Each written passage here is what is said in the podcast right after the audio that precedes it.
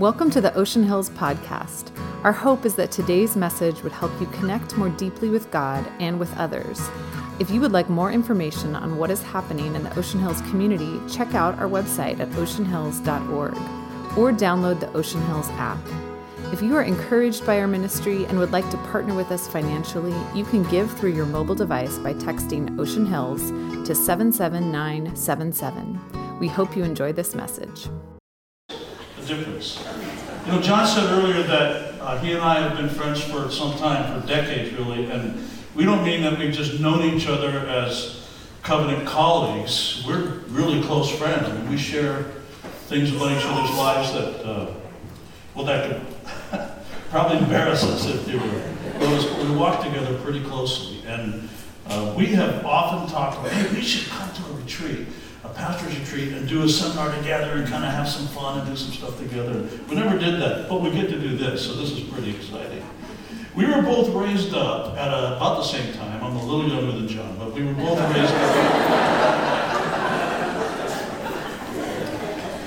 with the idea, because we were both seriously mentored by Christians and pastors who were down the road from us, and we were both raised with the idea that outreach reaching out to people, the church looking in an outward direction, is the essence of what Christianity is about and what's, what makes a church really matter and Christian life really significant.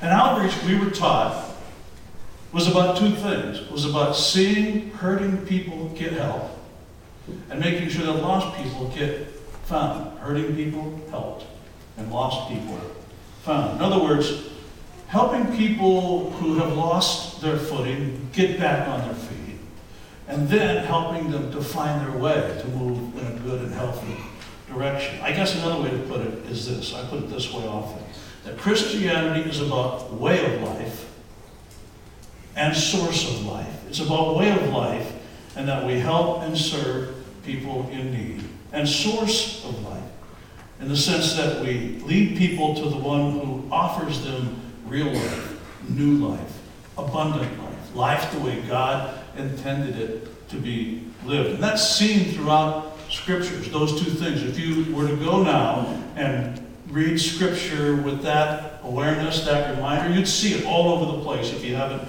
already. But no place is it more clear than the text that we've taken uh, together today in Acts chapter 3. Let me read the text. Look for this in the text, because in the first part of the text, you have hurting people help, the example of somebody is in need, we see their need, here we are, we've been aware of the fact that the world is kind of going all around us, and it's a good thing that God put us here, and we see need, and then we respond to it. Now, Peter and John, this is Acts chapter 3, beginning at verse 1. We're going up to the temple at the ninth hour, the hour of prayer. And a man who had been lame from his mother's womb was being carried along. So there's an attempt to help. They're just carrying him along and dumping him off at this pool where he could bathe. They carried along, whom they used to set down every day at the gate of the temple, which is called Beautiful, in order to beg alms those who were entering the temple. And when he saw Peter and John about to go into the temple, he began, began asking to receive alms. But Peter, along with John, fixed his gaze on them and said, Look at us. And he began to give them his attention, expecting to receive something from them. But Peter said, I do not possess silver and gold. But what I do have, I give to you. In the name of Jesus Christ, Nazarene, rise up and walk. And seizing him by the right hand, he raised him up. And immediately his feet and his ankles were strengthened. And with a leap, he stood upright and began to walk. And he entered the temple with them, walking and leaping and praising God. Can you just imagine that? And my ankles worked, my feet worked, these guys helped me. And they were taking note of him as being the one who used to sit at the beautiful gate of the temple and beg alms. And they were filled with wonder and amazement at what had happened to him. Somebody came along and they're aware of why they really existed in the first place. And as they were going along, they see someone with need and they understand, oh yeah, Christianity, following Christ is about a way of life. It's about outreach. It's about when we see a need, we do our best to meet the need, responding to people in need. And then it goes on, the story, because not only is this outreach that we learned about, about helping, making sure needy people get help, but it's also that lost people get found. In verse 11, while he was clinging to Peter and John, all the people ran together to them at the so-called portico of Solomon, full of amazement. But when Peter saw this, he replied to the people, People of Israel, why are you amazed at this? Why do you gaze at us as if by our own power or our own piety we made this guy walk? That's not quite the way it puts it, but you know what I'm saying. The God of Abraham, Isaac, and Jacob, the God of our fathers, has glorified his servant Jesus, the one whom you delivered and disowned in the presence of Pilate when he had decided to release him. But you disowned the holy and righteous one and asked for a murderer to be granted to you. you Put to death the Prince of Life, the one whom God raised from the dead, a fact which we are witnesses. And on the basis of faith in his name, it is the name of Jesus which has strengthened this man, whom you see and you know. And the faith which comes through him has given him this perfect health in the presence of you all. And so, going beyond a simple but powerful act of helping somebody in need, Peter's also aware of the fact that there's a greater, deeper need. Not only to be able to rise up and walk when you couldn't but to rise up and live. Because this faith is about way of life, but source of life too. Finding new life in Christ. And John and I were together last week working on what in the world are we going to say? How are we going to approach this? Because our church here at Montecito Covenant is in this series called Making Life Matter from the book of Acts, but I know that Ocean Hills is in a focus this year of reaching out, the, the year of out. Uh, and John perked up when we were reading this together in our living room right over here and says, Wow, did you see that? Verse 12, right there. Did you see that? Tell me about that. Go ahead. You're so smooth, man. That's good that was a smooth transition. That was good. That was good. Top that, dude. if you do have a Bible with you, verse 12 is what jumped out at me. Uh, and in the New Living Translation, in the NIV it says, when Peter saw this, he spoke up. In the, in the New Living it says, and Peter saw his opportunity, and then he said, and I love that phrase. He saw his opportunity. We're going to talk about that for a few minutes. I wonder if uh, you've ever had this experience uh, in your life or even recently that you have a friend uh, in your life that you felt like if you met her, you would love her.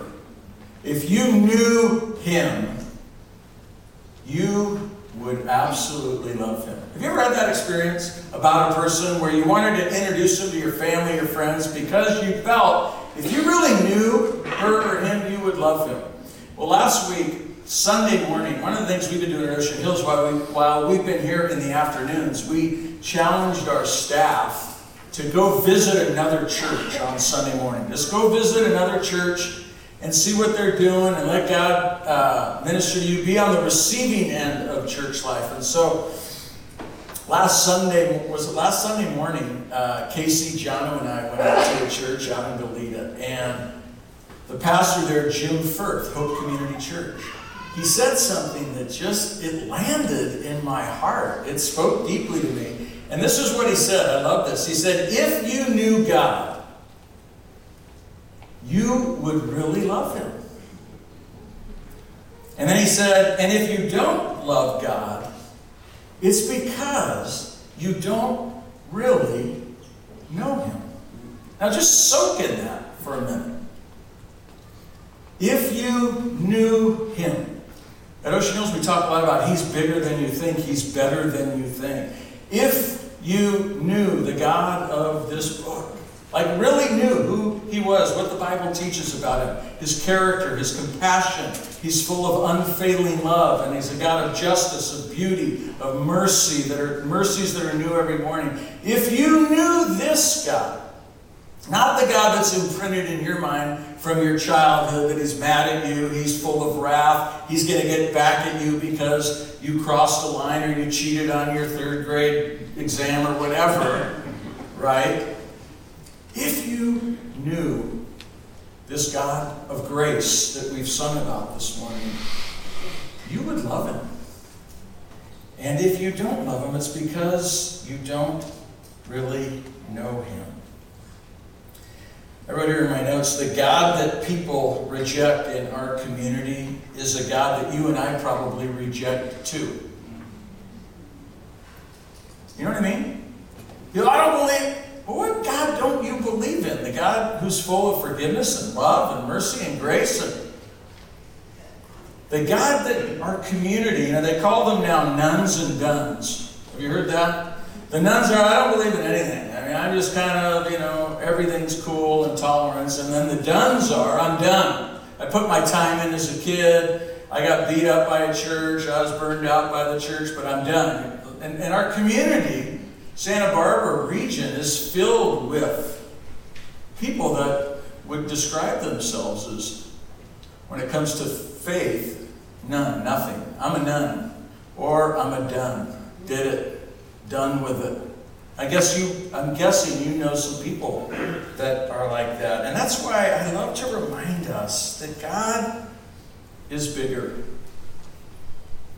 and He's better than we think. If you think, if I think I've got God completely figured out, He's not God anymore. There is mystery that we embrace. You know, in the Bible, most people that met Jesus except those that were threatened by him. Most people loved him. And a buddy of ours, Gary Gadini, he sent this verse to me this week, Mark 7 37. He said, This just to encourage you. After Jesus had, had just performed a miracle similar to the one we're going to talk about here in a moment in Acts 3, in Mark 7 37, Mark 7 37, listen to these words. It says, They were completely amazed and said again and again, Everything he does is wonderful. Did you hear that? This is what people think about Jesus in his day. They said again and again, what, was, what, what were people saying about him? Again and again and again. Everything he does is wonderful. My question to you this morning do you believe that? Is that your experience? Of Jesus. The fullness of God, Colossians says. Jesus is the, the visible image of the invisible God, the book of Hebrews reminds us. Everything, everything, everything he does is wonderful. Some of you need just to hear that this morning. This is the God we want you to know, to experience. The God that is pursuing you and pursuing me.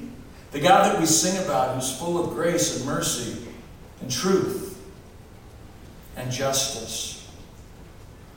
But here's, here's, here's where it turns for us. The world that we live in is not Genesis 1, it's Genesis 3. It's a broken world. A world that's separated from this God who is wonderful and beautiful and bigger and better than we think. And so God is on a mission. If you read the Bible, God's on a mission of restoration.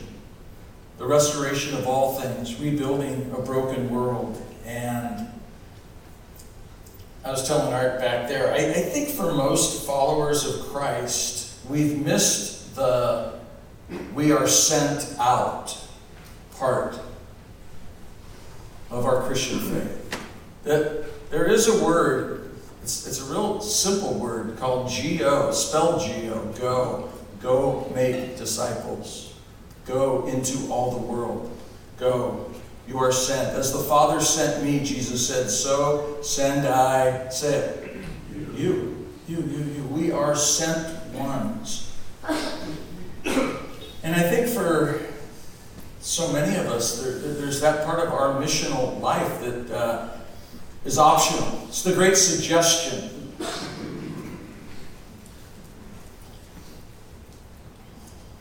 In Acts chapter 3, this passage that we're looking at, we find Peter and John helping a hurting, crippled person, as well as pointing the crowd to he describes Jesus as the author of life, source of life. I love that phrase you used. So, Acts 3, verse 12, it says this Peter saw his opportunity and he spoke up. And he spoke up. He pointed people to Jesus. In Acts 8, Philip saw an opportunity. And what did he do? He asked a great question to the Ethiopian eunuch What are you reading? In Acts 28, Paul saw an opportunity to pray for a sick, a sick man. And he prayed for him, and he was healed. And here's the, here's the big idea God gives us opportunities. God gives us opportunities to speak up, to show up, to serve, to support people, to pray over people. God gives us opportunities when people are hurting, when they feel hopeless. And when, when I was uh, having a conversation with a friend, he said, You know, people, whether they rise to the top or they hit rock bottom, those, those two extremes are when there's this opportunity of openness, this window of openness in a, in a person's life. We always think, like in a community like this, oh, people have everything. But you know, people that have everything, they also realize, I have everything, and there's something missing.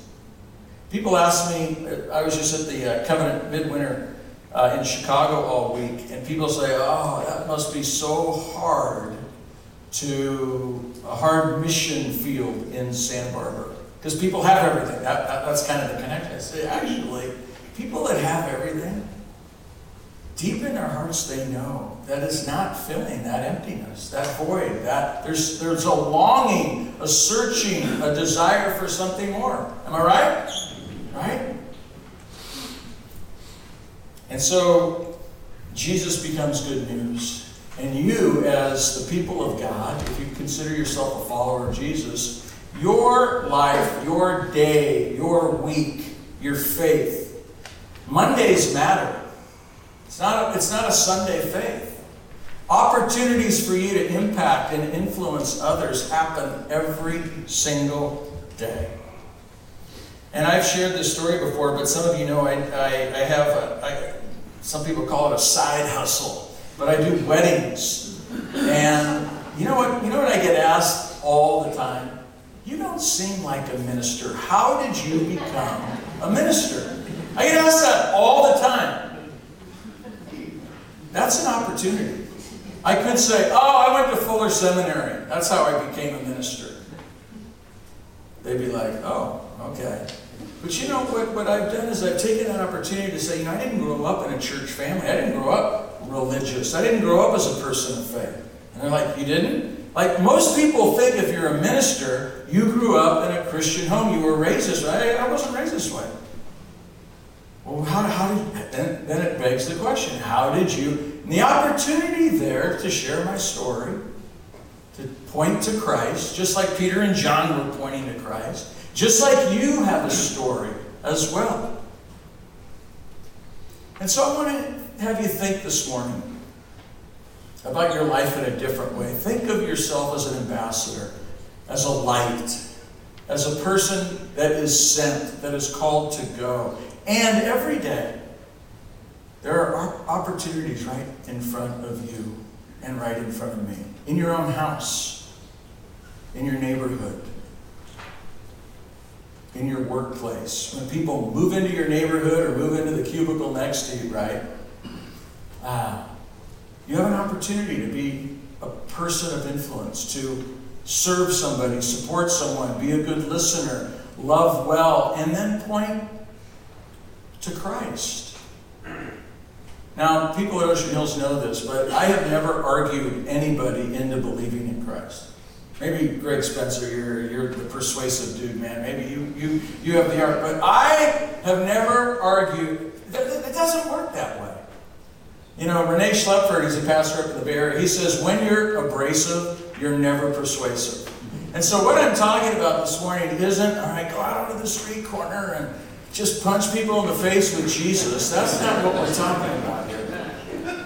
That's not what we're talking about here. We're talking about looking, becoming aware of the opportunities right in front of you to serve people, to listen well, to love well, to support, but also to share your story. That Christ is the one who makes the difference. I would be a different person if Christ was not at home living in me and through me. Would you? Would you? Would you? And then we can point to that. Let me close with, with this. John Notehelfer is, uh, was my first pastor. He actually now is living at the Samarkand. Uh, we called him the German Shepherd. That's what we call John Notehelfer, the German Shepherd. But John, when I was in college, uh, he taught me a, a, a dangerous prayer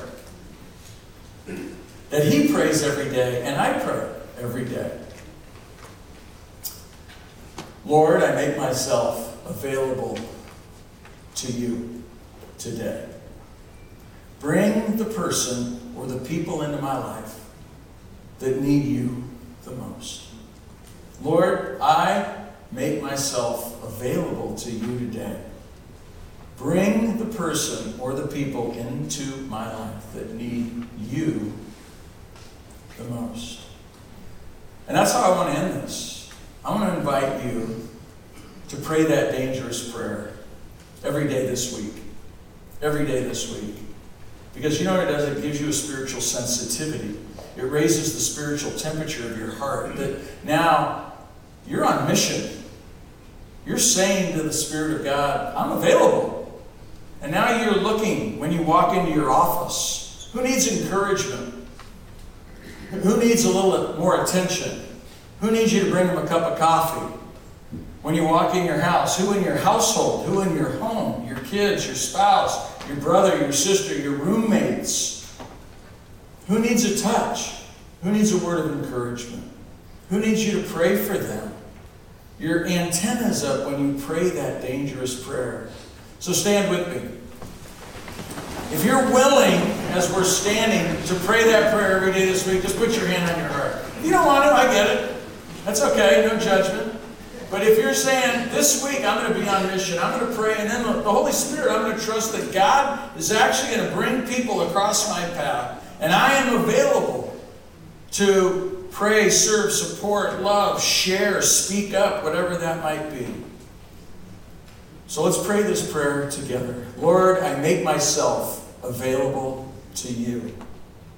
Bring the people, bring the person into my life today, this week, that need you the most. In Jesus' name, amen. You may be seated.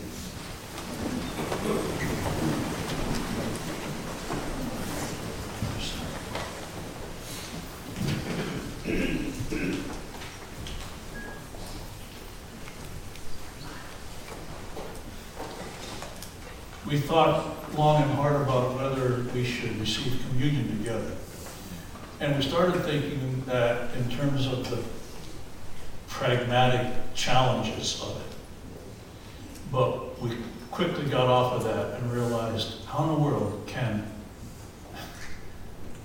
two congregations that are part of the same church but come together and worship together and then not practice that sacrament that speaks so much of unity and how we're one in Christ. I was thinking while you were speaking, John, of how uh, the apostles, as they're moving and see that person that needs to be able to walk, and then seeing a lot of people that need to find their way to be led to the answer in life, really represent the journey that Jesus went on. And that's what we see today really see many things, but one of them is the expression of God saying, I believe that hurting people need to be helped and lost people need to be found. And so I came and I gave myself. And we're going to celebrate that in these elements. It's going to be messy, just like faith. We're going to have, we have stations around the room, five stations, including the one upstairs in the balcony, where when you are released to do so, and the musicians come and they are playing some worship songs, we're worshiping together, you're going to take it upon yourselves to move to one of those stations that are spread around the room, and serve communion to each other. You might come as husband and wife, and in serving communion, or you might be saying, let's forget the argument we had this morning. Let's let that be in the past. And honey, may I offer you the body of Christ and the blood of Christ. And in so doing, I'm saying to you, I'm, I'm sorry. This is a new start for us today. Hey, you're the first person that I had an opportunity to actually serve. You may come as uh, friends, serve each other. The bread, the juice, you'll take it, you'll rip it, you'll, it's intinction, you'll dip it, and then eat it. Or maybe you even want to come by yourself, purposefully come and experience this sacrament in a way that reminds you of who it was that initiated this. And there will be a sense in the aloneness at the table that you're not alone. And that as you reach and take the bread and dip it, it's Jesus serving you. And when you eat it, when you drink, you eat that blood soaked body, you're saying, I choose you today, I chose you yesterday, and I'm going to be choosing you tomorrow. Or maybe there's someone in the room for whom this celebration of communion will be your first legitimate celebration as a believer in Christ because when you take the bread and dip it and eat it, like my son in law did when he became a Christian on that day at communion at Marin Covenant Church, thankfully before he married my daughter. Stood there with bread in one hand and juice in the other, having seen that many, many times as he was seeking Christ, and coming and worshiping. And he said on that day, with all the craziness going on all around, Okay, God, I think I believe in you, but I need this to be more than just a practice. I'm going to eat this and then I'm going to drink this. And when I do it, I'm giving myself to you. Mm-hmm. And he ate the bread and drank the cup. And that was him saying, I'm in. I'm yours. Live in me. Whatever. Come and receive the elements and see the craziness of it as part of the beauty of it. I want to remind you, too, that at each of these stations, two things. At each of these stations, uh, there is a, a, a, white plate with a, a, different kind of bread. That's gluten-free bread. So when you see the white plate, if you need gluten-free, uh, take advantage of that. If you're unable to get up for whatever reason and get to the one of the stations, if you raise your hand high, we have uh, two teams of people who are going to be wandering, looking for people with their hands raised high, raised high like a fair catch signal. And they'll do their best to bring those to you. And the gluten-free is a little different sliced bread on uh, that plate. We have prayer stations. Uh, teams from Ocean Hills are going to be sort of back in the corners up here. If you feel like, man, I want to pray with somebody, or I have a question, or I want somebody to pray over me, or over somebody I'm representing here today, then in all of the business, make your way to one of those corners and seek out one of those folks. And they've been vetted, and they're going to carefully pray for you with sensitivity. Did I, did I miss? There you go. Perfect.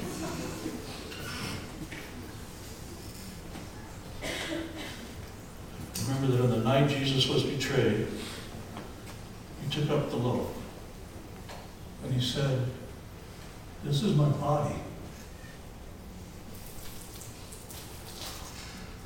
which is for you. From now on, whenever you partake of this loaf, remember me, experience me. And in the same way, after the supper, he took the cup. He said, This cup is the new covenant in my blood. It's for the forgiveness of sins. Take and drink in remembrance of me.